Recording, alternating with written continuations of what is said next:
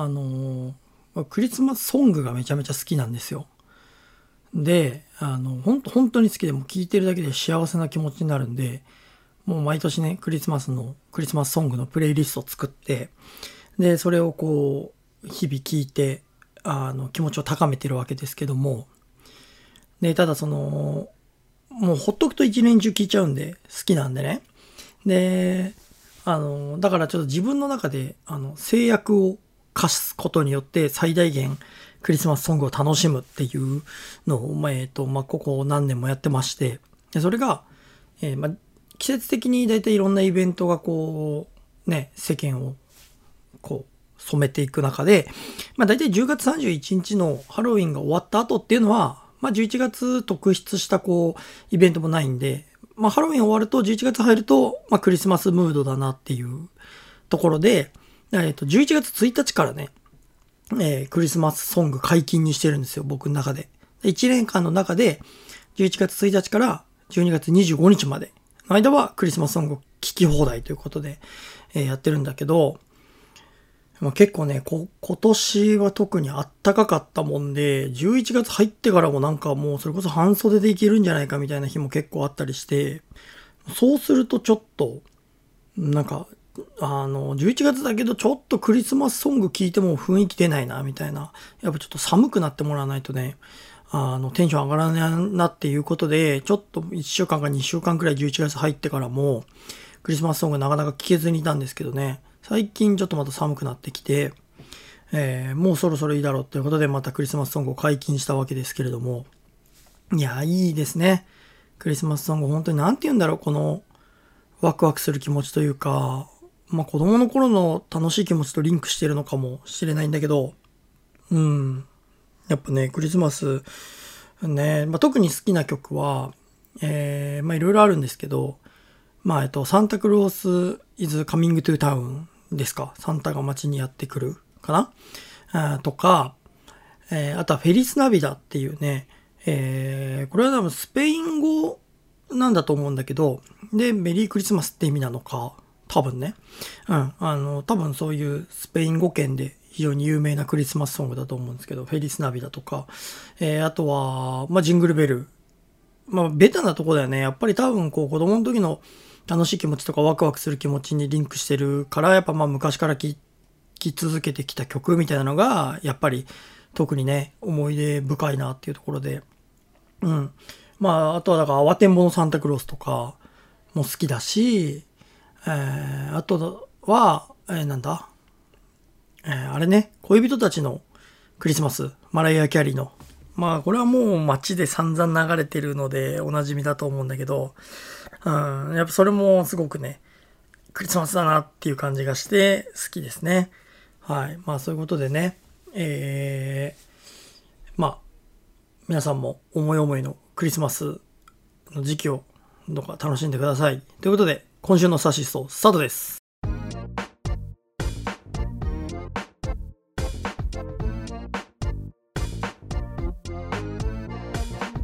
改めまして、私がイラストレーターの須藤壮太です。本日はですね、皆さんもすでにお気づきかもしれませんが、えー、サシスト、えー、いつもの相方のデザイナー沢井慎吾くんが、えー、ちょっとお休みで、えー、イラストレーター須藤壮太のみで一人でお送りしております。えー、ということで、本日は第100何回かはわかりませんが、須藤壮太30分一人喋り、フリートークお届けしたいと思います。はい。で、えー、まあ、なんでこれがね、100何回かわからないのかと言いますと、あのー、まあ、サシスト基本的に今は録音で配信してるんですけど、結構こう、毎週ね、撮って本当にもうその週編集して出すくらいの感じ。たまに2本撮りしてとかあるけど、基本撮ってその週に出すようにしてるんですけど、まあ、最近結構沢井も僕も仕事がいろいろ忙しくししまってるもんで、なかなかね、撮れない週が出たりとかして、えー、まあお休みとしても出せる音源がなくてお休みの週とかっていうのもちょっと出てきってるなっていうところで、で、あのまあ、僕の方でね、僕の機材で今録音して編集してっていうのを全部やってるんで、あ、じゃあこれ、俺の一人喋りだったら、なんかこう、ちょっと時間ある時にいくらでも取りためておけるなっていうふうに思って、でね、あのっていうのをちょっと思い立って今録音してる次第なんですよ。で、だからこれが、いつ、えー、配信されてるかっていうのは、特に予定がなくて、だから、あの、沢井と二人の予定がなかなか合わずに録音できなかった週にこれを出してると思うので、えー、まあこれが今ね、11月の19日に今録音してるんで、さっきのオープニングトークも、えっ、ー、と、クリスマスの話をしたんですけど、だから、実際これが、あの、配信されてる時が、まあちょうどいい具合にクリスマスの時期なのか、それとも下手すると年明けて、えー、来年以降、2024年以降の配信になってるのか、まあ、ちょっとわからないんだけど、うん。だからまあ、もしかすると一番最初のオープニングトークなんで今お前クリスマスの話やねんっていう風に聞いてくれてる人もいたかもしれないなと思いながら、まあ一応そういったことですというとこで、うん。で、これね、特にあの、沢井にも言わずに録音して、沢井にも言わずに配信しようと思ってるんで、まあ、もしこれ沢井聞いてくれてたとしたら、あの、ちょっとびっくりしてるかなっていうとこなんですけど、もうほんとストイックにね、ゲストも呼ばずに、一人で喋ってみようかなっていう、えー、感じです。で、まあ何について喋ろうかなっていう。で、一人喋りだとね、意外とさ、結構あのー、沢井と二人で喋る回でも、まあ俺よく喋っちゃう方だから、あの、好きなことの話になったりすると、30分間本当にほぼ俺が喋り続けて、沢井に相槌だけ打ってもらうみたいな回も少なくないんだけど、いざいざね、やっぱ一人で喋るってなると、時間の経過めちゃくちゃ遅いなという、えー、感想になってまして、まあ今ね、ちょっとその実際は編集したりして多少、えー、変わってるかもしれないんだけど、今だいたい7分ちょっとくらい喋ってるんですよ。うん、だから結構こんだけわー喋ってて、まだ7分しか経ってないのかっていうふうに思うと、やっぱりいかにね、えー、一人でわーっと喋ってる気持ちになりながらも、まあ、騒いというね、こう、いい具合に合図を打ってこう話を広げてくれる、あの、相棒の存在がね、あの、ラジオやる上でいかにありがたいかというね、あの、気持ちになりますね。うん。で、えー、まあ、今回、まあ、フリートークだからどうしようかなと思ったんだけど、まあ、一番最近タイムリーな話で、まあ、稲妻イレブン、ね、多分ちょっと前の回でも、えー、何回か稲妻イレブンの話してると思うんだけど、まあ、えっ、と、簡単に言うと、稲妻イレブンっていうゲームがね、まあ、皆さんご存知かと思うんですけれども、えー、まあ、10年ぶりとか、十何年ぶりとかに最新作が Nintendo Switch で間もなく出ようとしているんですよ。この録音時点でね。で、えっ、と、で、ちょっとそれを久しぶりに遊びたいなと思って、で、だけど俺、1の方とか本当に初期の方しか知らないから、まあ、ちょっとこの最新作発売に合わせて、アニメをちょっと全話、えー、見てみようっていう。アニメ見たことなかったから、で、えっ、ー、と、Unext を契約すると今全部見れるんで、ただね、全部がね、すごいんですよ、稲妻11って。えっ、ー、と、まあ、遠藤守っていう多分みんな有名なあの、バンダナ巻いてるね、あの主人公が、あと、出てるのが、そのいわゆる、稲妻イレブン無印というかね、こう初期の、初代の稲妻イレブン。で、これが、えー、稲妻イレブンのフットボールフロンティアって、まあ、全国大会編みたいなものがあり、で、その後脅威の侵略者編っていう、まあ、ちょっとエイリアンが攻めてくるぞみたいなお話があり、で、最後、えー、日本代表編みたいな、まあ、こう世界と戦うみたいな編があってね。で、えー、まあ、3シーズンに大体分かれてるんだけど、それが126話あるんですよ。それの時点でね。で、それが、こう、エンド守ると、その仲間たちのお話で、で、その次が、稲妻イレブン GO っていう、まあ、その次の作品ね2、2作目があって。で、それは、えー、まあ、そこから10年後の話ですね。主人公の来門中っていうところが、まあ、遠藤守が主人公だった時は、すごい弱小中学で、本当もう部員も7人しかいないっていうところから始まって、まあ、そいつらが、えー、頑張って世界に目指して戦っていくっていう成長していくってお話なんだけど、まあ、そこから10年後になってるから、もうその遠藤たちも大人になって、で、主人公も変わって、主人公はもうその時の、えー、来門中の1年生、えー、松風天馬くんっていうね、新しい主人公を据えて、やるんだけど、まあ、その時にはもう、えっ、ー、と、来門中のサッカー部っていうのがすごく名門になってて、で、まあ、世間もそのサッカーブームに、えー、ね、えー、乗じて、まあ、いろんなこう仕組みが変わったりとかして、ちょっとこうサッカーっていうものがすごく社会的地位を得た未来みたいなお話で、まあ、そこで展開していく、えー、物語っていうとこなんだけど、でね、僕はもうその、ここ1ヶ月弱くらいで、えー、まあ、仕事忙しかったっていうのもあって、その仕事のお供にね、あの、ひたすら稲妻イレブン流してたもんで、まあ、初代の遠藤守編の126話はね、ほんともう一気に、ほぼ一気にもう見切ったわけですよ。で、で、その後、劇場版も見て、で、えっ、ー、と、今ね、稲妻イレブン GO の本当に一番最初の方の何話か見てるっていうところなんだけど、で、またその、126話見てだいぶ見たなって感じだけど、稲妻イレブン GO の方もね、多分同じくらいか、下手したらもうちょっとあるくらいなんですよね。だから、もうこれが、えー、現時点でちょっと稲妻イレブンの最新作の発売日がまだね、発表されてなくて、2023年内とはなってるんだけど、もう11月の終わりに差し掛かろうとしてるところで、えー、まあ果たして本当に23年に出るのかどうかってとこなんだけど、まあ出るとなったらなったで、これちょっと稲妻イレブン5も全部見切れるかなっていうのはちょっと不安なんだけど、でもね、まあなんで全部見ときたいかっていうと、まあ今回の最新作の稲妻イレブンが、本当にこう稲妻イレブンの歴史の全てを網羅してるっていうのがまあコンセプトで、えー、過去のキャラがね、4500人以上とか出てるみたいなんだけど、そのキャラクターがもう全員出ますと。でも誰でも仲間にできますみたいなのが一応コンセプトとしてあるから、それであればやっぱり全キャラクター知ってた方がね、うん、絶対に楽しめるなっていうのもあって、ま、それでちょっと全部頑張ってみたいなっていうとこなんですけど、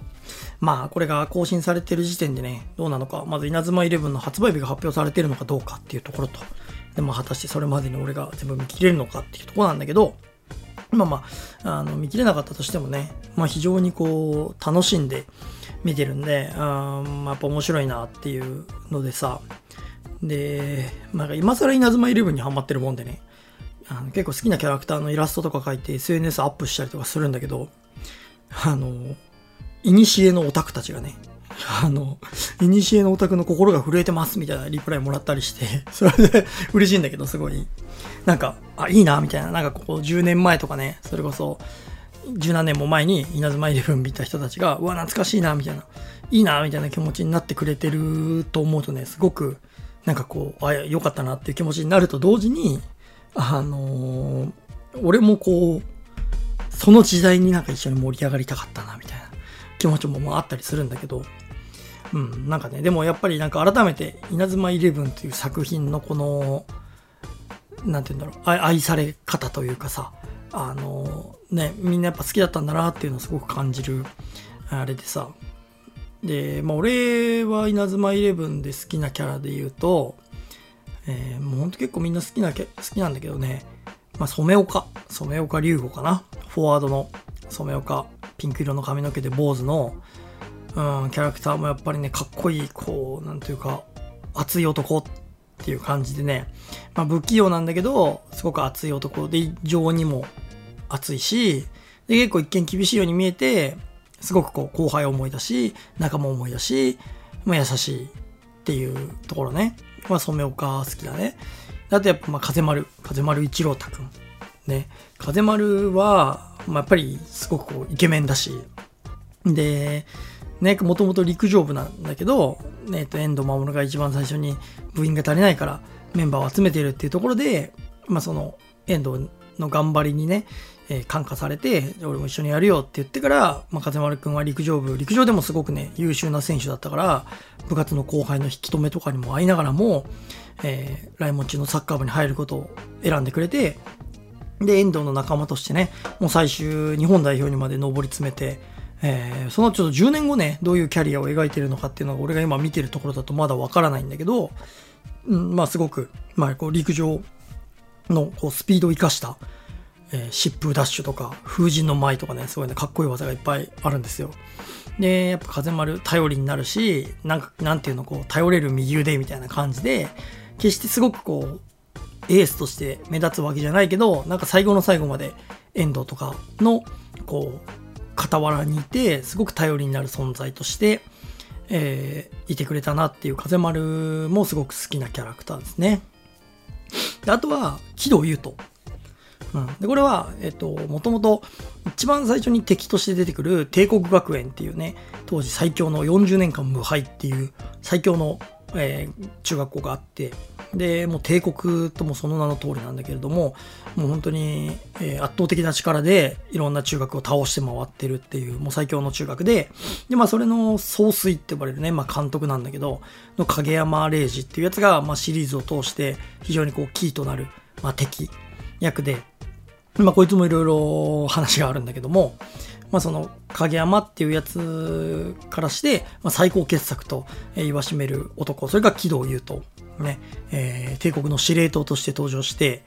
えー、まあ、稲妻イレブン見たことない人でも、ビジュアルは知ってるかもしれないけど、ゴーグルをかけてて、こうドレッドヘアを後ろで一つで束ねてて、マントをしてるっていうね、めちゃめちゃ、どう考えてもサッカーしづらそうな、あのー、要素ばかり、みたいな選手なんだけど、でまあ、その木戸優斗っていうのもすごくかっこいいね、選手で、で、まあ最初敵として出てきて結構、うん、残忍なというかね、なんかこう、かなり暴力的なサッカーを周りに支持する司令塔みたいな感じでちょっと描かれるんだけど、まあその実かなりこう、実はサッカーを本当に愛していて、で、幼い頃に両親を亡くしたことで、で、えっ、と、両親の形見として、えー、唯一手元に残ったのがサッカー雑誌で、そのサッカー雑誌を見て育って、自分もこうなんかサッカーをやるっていうことで、両親とのつながりを保つみたいな、まあ、それが一つこう、軌道の生き方としてあったんだなっていうところなんだけど、で、それで、えー、まあ、孤児院になるのかな。で、こう、サッカーをしているところを、すごくその才能を影山に見込まれて、えー、すごく子供の頃からね、影山のもとでサッカーの英才教育を受けて、そして、えー、帝国学園の司令塔に育つっていう感じなんだけど、で結局ね、えー、まあ途中で、こう、遠藤のサッカーに対する情熱っていうのにこう、ほだされてというか当てられて、自分も本当にこうサッカーを楽しんで戦いたい強いやつと戦ってね、こう、プレーを楽しみたいっていう気持ちがすごくやっぱり芽生えてきて、まあ、影山のやってることは間違ってるんじゃないかっていう風になり、まあ、帝国学園にいながらも、こう、遠藤とのいいライバル関係っていうのを影山は、あ、影山じゃないね、軌道は気づい、気づくんだけど、で、その後全国大会に行った時に、えー、まあ、予選で一回来門中と戦って、帝国は負けちゃうんだけど、帝国は、あと、前年度の優勝チームだから、無条件で全国大会本戦には出場することができるっていうところで、で、また全国大会の本戦で、じゃあ来門中、遠藤と戦うのを楽しみにしてるぞっていうので、いいライバル関係になるんだけども、まあ、そうすると、全国大会の1回戦で、えー、ゼウス中っていうね、今度はまたさらにこう、いわゆるファーストシーズンのラスボスみたいな奴らが現れて、まあ、そいつらになんとボコボコにやられてしまうと。で、えー、かなりこう絶望していたところを、まあ、ゴーエン寺に、お前そんなことで諦めちゃうのかっていうので、えー、今度はね、えー、一緒に、あの、仲間として戦おいたいっていうことで、えー、軌道は帝国学園から来門中に転校してきて、来門中のサッカー部のメンバー入りするわけですね。で、全国大会の2回戦から、えー、来門中の司令塔として、まあ、非常にこう頼りになる戦力として入るんだけど、まあ、軌道の魅力っていうのはね、うん、まあ、やっぱりこういつも冷静でクールなんだけれども、結構やっぱり情に熱いところもあるし、まあこう、なんて言うんだろう、自分の譲れないところに対しては、すごくこう劇場化な一面も見せるっていうところで、やっぱり軌道っていう人間の芯みたいなところとか、熱さとか、あが見れる。で、クールだけど、なんていうの、友情にも本当に熱いし、仲間のことをすごく大切にしてる、サッカーのことを大切にしてるっていう面が見れるっていうところもね、軌道のすごく魅力、うん、だと思います。で、軌道優斗はね、やっぱあの、声が、声がかっこいいですね。軌道優斗のね、声優はね、吉野博之さんっていう声優で、えー、それ以外のキャラで言うとね、俺はあんまりアニメ見てないから、えー、わからないんですけど、えー、僕のヒーローアカデミアのプレゼントマイクとか、えー、弱虫ペダルの荒北とかね、配給の岩岩泉かな？とか、あの、スケートダンスのボッスンとかそういうキャラクターを演じてる人で、声もね、すごくね、あの、かっこいい、ちょっとね、魅力的なキャラクターだなっていうので、えー、すごく喜怒優斗も好きなキャラですね。で、あと、えー、まあ、軌道のちょっとつながりで言うと、まあ、その帝国学園っていうところもね、えー、まあ最初で敵として出てきて、で、まその帝国にいるキャラクターっていうのはもう最初の、一番最初のボスみたいな感じで出てくるんだけど、やっぱりこう、軌道と一緒に、えー、その、ボスの影山にね、みんな反旗を翻してというか、あの、やっぱり自分たちのサッカーを、こ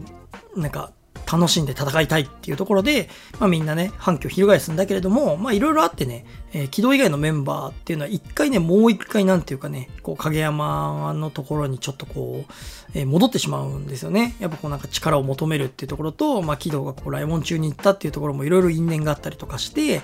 で、それで、えっ、ー、と、エイリア学園が出てくる、えっ、と、脅威の侵略者編っていう第2部の部分ね。で、えっ、と、一回ね、ちょっともう一回敵として現れるんですよ。で、その時に、えっ、と、佐久間、佐久間二郎っていうね、こう眼帯をつけてるキャラクターとか、佐久間二郎とか、あと源田。源田ってゴールキーパーね。とかが中心に、まあちょっともう一度この新帝国学園っていう風に名乗ってる、もう一度現れたこう影山の下でね、えさらに強化された帝国学園っていうところで現れるんだけど、で、えっと、まあそのね、佐久間と源田っていうキャラクターもすごくかっこよくて、俺は好きなキャラクターなんだけど、で、そこでやっぱり出てくる、もう一度出てくるね、もう一度っていうか、えっと、そこで新たに出てくるキャラクターもいて、それが不動明夫っていうね、えー、キャラクターが、まあ、こう新帝国学園の司令塔として、まあ、いわゆる軌道の代わりみたいなポジションでね、えー、現れるんですよ。で、この不動明夫っていうのも本当に好きなキャラクターで、まあ、見た目がね、めっちゃかっこいいっていうのもあるんですよ。なんかこう、えー、まあ、ドラゴンボールの、あの、出てくるモヒカンのキャラクターみたいな、16号とか、ウーブとか、界王神とかみたいな、ドラゴンボールにあのヘアスタイルのやつ多すぎだろっていう感じなんだけど、なんて言うんだろうね、あの、ツーブロックってななんていうのもうスキンヘッドに一部だけパイナップルのとこだけ髪の毛生えてるみたいな、あのヘアスタイルね。の、で、すごい、えー、見た目もかっこいいんだけど、で、まあ、性格もさ、まあ、本当に、なんていうの、最初はちょっと嫌なやつなのよ。なんかこう、ラフプレーもするし、なんか相手が傷つくのも厭わないし、勝つためなら何でもするみたいな。で、結構こう、きついことも言うみたいなキャラなんだけど、で、その不動もね、えー、最初それで敵として出てきて、で、その後、こう、脅威の侵略者編が終わった後にフットボールフロンティアインターナショナルっていわゆるまあワールドカップみたいな世界大会が開かれるっていうので、こう日本代表として招集されるメンバーの中に不動明夫もいるわけですよ。で、不動もやっぱり最初敵として出てきてたから、まあ、この来門中のメンバーとか、まあ、軌道を中心にね、やっぱりこう、不動、なんであんなやつが選ばれるんだ、みたいな。で、不動もやっぱりチームワークとか協力する姿勢を全然見せないから、まあ、かなり最初はこう、チームの、なんかね、輪を乱す存在みたいになっちゃってて、で、まあ、なかなか他の人からも受け入れられないような状態が続くんだけど、あの、まあ、途中でね、こう、不動が試合に出た時に、あの、なんて言うんだろう。こう試合に出て、まあ、司令塔のポジションだから、不動から結構いろんなキャラクターにこうパスを出すっていう展開が多くなるんだけど、まあ、その時も、なんか全然パスも合わないし、なんかチームワークもバラバラみたいな。で、これやばいなってなったんだけど、実はその不動が出してるパスっていうのは、なんかこう、仲間の能力っていうのを実はすごくちゃんと見えてて、見極めてて、すごく厳しいところにパスを出してるようだけど、その人の実力だったら、本来ちゃんと届くべき場所に、ギリギリ、すごくいい場所にパスを出してたと。だけど、これはパスの受け手が不動のことを信用しきれてないから、その、意思疎通がうまく取れてなくて、不動のパスがうまくこう生きていないみたいな展開になるんだよね。で、それで、えー、それに気づいてからは、不動のことを信じてみんなが動くことになったら、もうみるみる、えー、チームの動きが良くなってって、これはまさしくまあ実際のサッカーでももちろんあることだけど、やっぱりこう司令塔だよね。ボールを出す側の選手の能力によって、周りの選手の動きも生きてくるみたいな。なんかそういうこう、結構さ、えー、稲妻イレブンって、まあ、この必殺技が最強でとか、で、その最強の必殺技よりもさらに気持ちで強くなった必殺技でそれを上回るみたいな、そういうなんかこう、もう気持ちの強さ必殺技バトルみたいな展開が基本多くて、まあそれが面白さではあるんだけど、なんかその中に、こう、なんかリアルなサッカーの能力みたいなのを感じられる瞬間っていうのがすごくその不動の、えー、そのシーンだったなと思ってて、なんか、パスの出し手として、えー、ちょうど仲間の能力をね、すごく引き出せるパスっていうのを、こう、出せる不動明夫というキャラクター非常に魅力的だなと思って、で、まあその後もね、軌道と最初はね、新旧の帝国学園の司令塔ってことで、まあかなり、うん、まあ仲悪くてというかね、こう、まあ軌道がかなり、えー、不動のことを信頼していないような状態が続くんだけど、まあ途中からね、かなりこう、えー、心をお互い開くようになって、まあそのまたさらに登場した影山との戦いとかね、そういったのをこう、経て、まあ非常にこう、いい関係性が築けて、で、二人とも本当にとても優秀な司令塔なんで、最終的にこう、日本代表の中盤をね、こう、二人で引っ張っていくみたいな展開が、これめちゃくちゃ熱い。だから、これぜひね、このゲームが新しいゲームを発売したら、もう絶対に軌道と不動の中盤、この二人をこう真ん中に置いて、中心としたチーム作りはしたいなっていうふうに思ってるくらい、まあ、軌道と不動本当にこの好きなキャラクターだなっていうところです。で、あと好きなのはディフェンダーで言うと、えー、津波。ね、津波丈介かな。で、これも、えっ、ー、と、途中から、えー、仲間になるキャラクターなんだけど、あれ沖縄かな？沖縄出身かな？えー、津波っていうね、キャラクターがいて、で、こう津波はね、一番最初現れる時はサッカー素人なんですよ。こうサーファーとしてね、サーフィンやってるところで、遠藤たちと出会って、で、それでまあ、えー、まあ、すごく身体能力がめちゃくちゃ高いから、それをサッカーに活かしてやってて、で、まあ、サッカーちょっとやってみるかってところでやったら面白いじゃねえかっていうところで、まあ、みるみる上達してね、もういいプレーをしていくようになるんだけど、まあ、やっぱりね、それ以上に魅力的なのは、こう、パーソナリティというか、まあ、今日キャラクター性のところね。で、津波は、えー、他のキャラクターが大体みんな2年生と1年生っていう風な、なんか、津波はね、3年生なんですよ。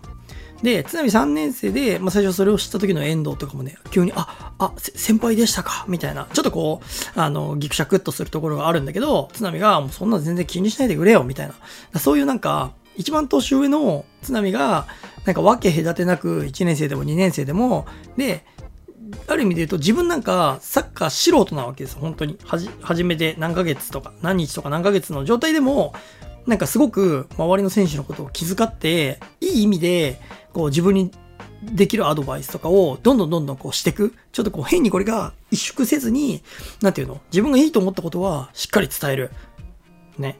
っていう、そういう、なんていうの、コミュニケーションを取る力みたいなので、えー、まあ、沢井が好きなね、立ち向かい勇気とか、まあそういういろんなキャラクターが、まあ津波のおかげでね、チームにえー、馴染むっていうのもそうだし、まあ、やっぱこう自分の潜在能力みたいなのを引き出すのに、やっぱりこう津波のコミュニケーション能力とか、そういったものが、まあ、すごくこう、生きてるなっていう。まあ、サッカーっていうのはやっぱりチームプレーなんで、まあ、そのチームとしてね、考えた時に、津波丈介っていうこのキャラクターの存在すごく大きいなっていうので、やっぱ俺はね、すごくね、好きなキャラクターですね。で、えっ、ー、と、あとは、まあ、吹雪。ね、吹雪っていうのは、えー、またね、これは、まあ、フォワードであり、ディフェンダーであるっていうキャラクターなんだけども、まあ、吹雪はね、すごくこう、えー、いろいろ複雑な過去のあるキャラクターで、もともとね、北海道の白蓮中だったかな？白蓮中のこう、伝説のストライカーみたいな感じで、まあ、それを仲間にしに行くっていうところで初めて登場するんだけど、ね、あのー、吹雪はね、えー、元々のポジションはディフェンダーなんですよ。で、ディフェンダーなんだけど、えー、こう攻撃のチャンスのシーンになると、一気にゴール前まですごいスピードで上がってって、まあ、エターナルブリザードっていうね、あのー、すごい、エターナルフォースブリザード相手は死ぬみたいな、あの、技を使って、えすごい強いね、技を使ってゴールを決めるっていうストライカーで、でこう攻めるときは性格が変わっちゃうみたいな。それがまあ何なのかっていうと、まあ実はね、かかつて、えー、自分の双子の弟がいて、でその弟がフォワードで、自分はディフェンダーで、っていうのが、まあ、えっ、と、とある事故によって、まあ、家族が全員ちょっと亡くなってしまうと。で、その時以来、その弟の意識が、なんて言うんだろう、自分の中にも乗り移って、まあ、ちょっと二重人格みたいな感じになってる。だからこう、ボールを持って攻めるときは弟の人格が出てきて、まあ、それはすごいストライカーとしての本領が発揮されるみたいなで、えー、まあ、吹雪もね、ただこう話が進むにつれて、まあ、自分はフォワードとしての能力が結構周りから求められてると。だけど、普段の自分の人格っていうのはディフェンダーの吹雪、お兄ちゃんの吹雪四郎のね、人格なんだけれども、チームから求められてるのは吹雪敦也、弟の方の人格だと。だけど、それは本当の自分ではない。ね。だから、こう求められてる能力と、自分自身の能力と、その、なんて言うんだろう、違いみたいなものに、すごくこう苦しめられて、どっちが本物の自分なんだみたいなところだったりとか、まあそういったのですごくこう苦しんでいくっていうね、まあそれがシーズン通して一つのテーマになっていくっていうキャラクターなんだけど、まあこれもね、すごくね、いいキャラクターですよ、吹雪。何が好きかっていうと、あの、好きなポイントはね、必殺技を打つときに、例えば、ゴーエンジのファイヤートルネードとか、えー、染岡のドラゴンクラッシュとか、こう必殺技モーションに入った時に、こう振りかぶってさ、エフェクトがブワーって出て、ボーンってシュートを打つ時に、ファイヤートルネードとか、ドラゴンクラッシュみたいな、こういう叫ぶ系、ゴッドハンドとか、そういう系が基本なんだけど、エターナルブリザードは、エターナルブリザードはぁって言ってこう、わかる？技名をちょっとこう、なんていうの、つぶやく感じの、エターナルブリザード。言ってから、バッとこう、シュート打つっていう、これがね、すごいかっこいいんですよ。でね、吹雪で言うと、その後に、えー、一番最後の方にね、習得する技で、ウルフレジェンドっていう技もあるんだけど、これもね、俺かなり好きな方の技で、えー、まあ、あの、これちょっとシンプルに気になる人、ちょっと YouTube とかで見てほしいんですけど、ウルフレジェンド。なんか名前もいいね。名前もこうちょっと中学生の頃の 自分の心をくすぐられるというか、ウルフレジェンドっていうね、あの、技名とかエフェクト合わせて、まあ、すごくね、大好きな技です。これ、吹雪、吹雪四郎ね。もう好きなキャラですね。で、もうこれね、切りないんだけど、いっぱいいるの。ほんと好きなキャラ。だから最後、本当に一人だけあげさせてもらいたい。で、最後、一人あげるし、こいつが、まあ、なんなら一番好きまであるキャラクターなんだけど、これは、えー、最後の第3部のフットボールフロンティアインターナショナル日本代表編で仲間になる飛高聖也っていうキャラクターだね。飛高っていうのはね、えっ、ー、と、まあ、本当にこれも、なんつうの、とんでもない、えー、あの、展開なんだけども、本当にえー、日本代表のね、選考試合みたいな、日本代表の最終選考みたいなところに一番突然現れるのよ。知らないキャラクターとして。で、えー、で、ほんと全然下手くそなの、サッカーも。だから全然下手くそなのになぜか日本代表にまで選ばれて、で、結局何なのかっていうと、えー、なんかめちゃめちゃ蹴りが強い、蹴りのトビーっていうね、あの、あだ名で有名だった、と不良で、それを、その蹴りのね、力を、えー、響監督っていう、まあ日本代表で言うと、なんだろう、あれはトレーナーなのかアドバイザー的なポジションの人にね、えー、見初められて日本代表入りをするっていう、あのー、本当に、蹴りが強いだけで日本代表に選ばれるっていうね、あのー、とんでも展開なんですけど、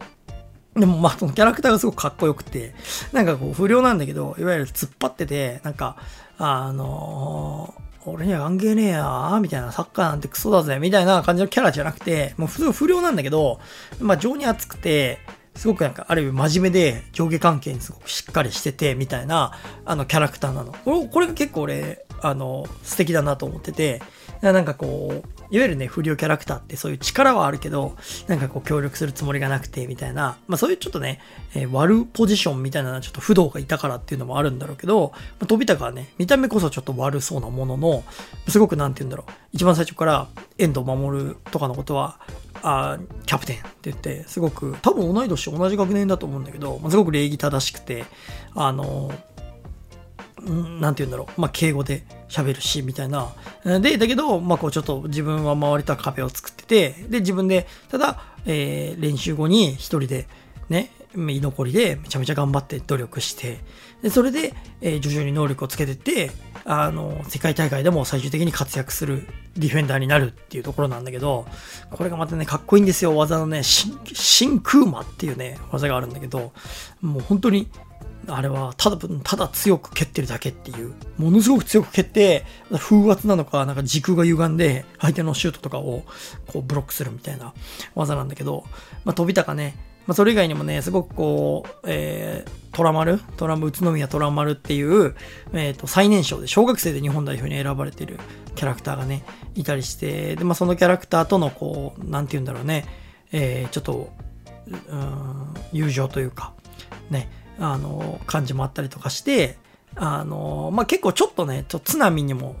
通じるところがあるんだけど、まあ、サッカー素人なんだけれども、なんか人間性みたいな部分で、やっぱりこう面倒見が良くて、うん、なんかこう、サッカー、下手くそなくせにみたいなのがやっぱりどうしてもサッカーの、ま、アニメだし、日本代表にまで選ばれてるから、サッカー上手くないのにみたいな、サッカー上手くないっていう前提があるけども、それでも自分にできることを周りに対してしてあげたいとか、何かこう、するっていう、うん、そのなんかパーソナリティというか、なんかその姿勢みたいなもの。で、それが、えー、実際周りの心を動かすっていう、まあ、こういうエピソードがやっぱね、なんかこう、いいなっていうふうに思ってて、まあ本当に、えー、飛び高も大好きなキャラクターでね。うん、っていうのでもう本当にちょっとこの辺にしとくんだけど、一人でね、無限に喋れちゃうなってえー、ところで、あの、好きなキャラクターいっぱいいる。さっき挙げたトラマルとかも好きだし、あの、ドモンとか、あ、もうドモンも言いたかったな。ドモンも好き。ドモンもちょっと詳しくも説明しないけど、今挙げたのと、キャラと同じぐらい好き。ドモンも。うん、でドモン。あとは一ノ瀬とかね。一ノ瀬もいいキャラクター。一ノ瀬のフレームダンスっていう技がね、あの、あって、そういう必殺技の中で言うと俺、だいぶ上位に好きな方の技なんだけど、フレームダンスとか、うん。まあ、もうちょっとね、えー、あげたらきりないです。もう見た目だけ好きなキャラで言ったらさらにいっぱいいる。エイリア学園のマキュアとか、すごい頭に扇風機ついてて可愛いし、うん、っていうとこなんだけど、まあまたちょっとね、いつか、いつかって多分このゲームが発売したりとかしたら、稲妻イレブンの話することも増えてくると思うんですけど、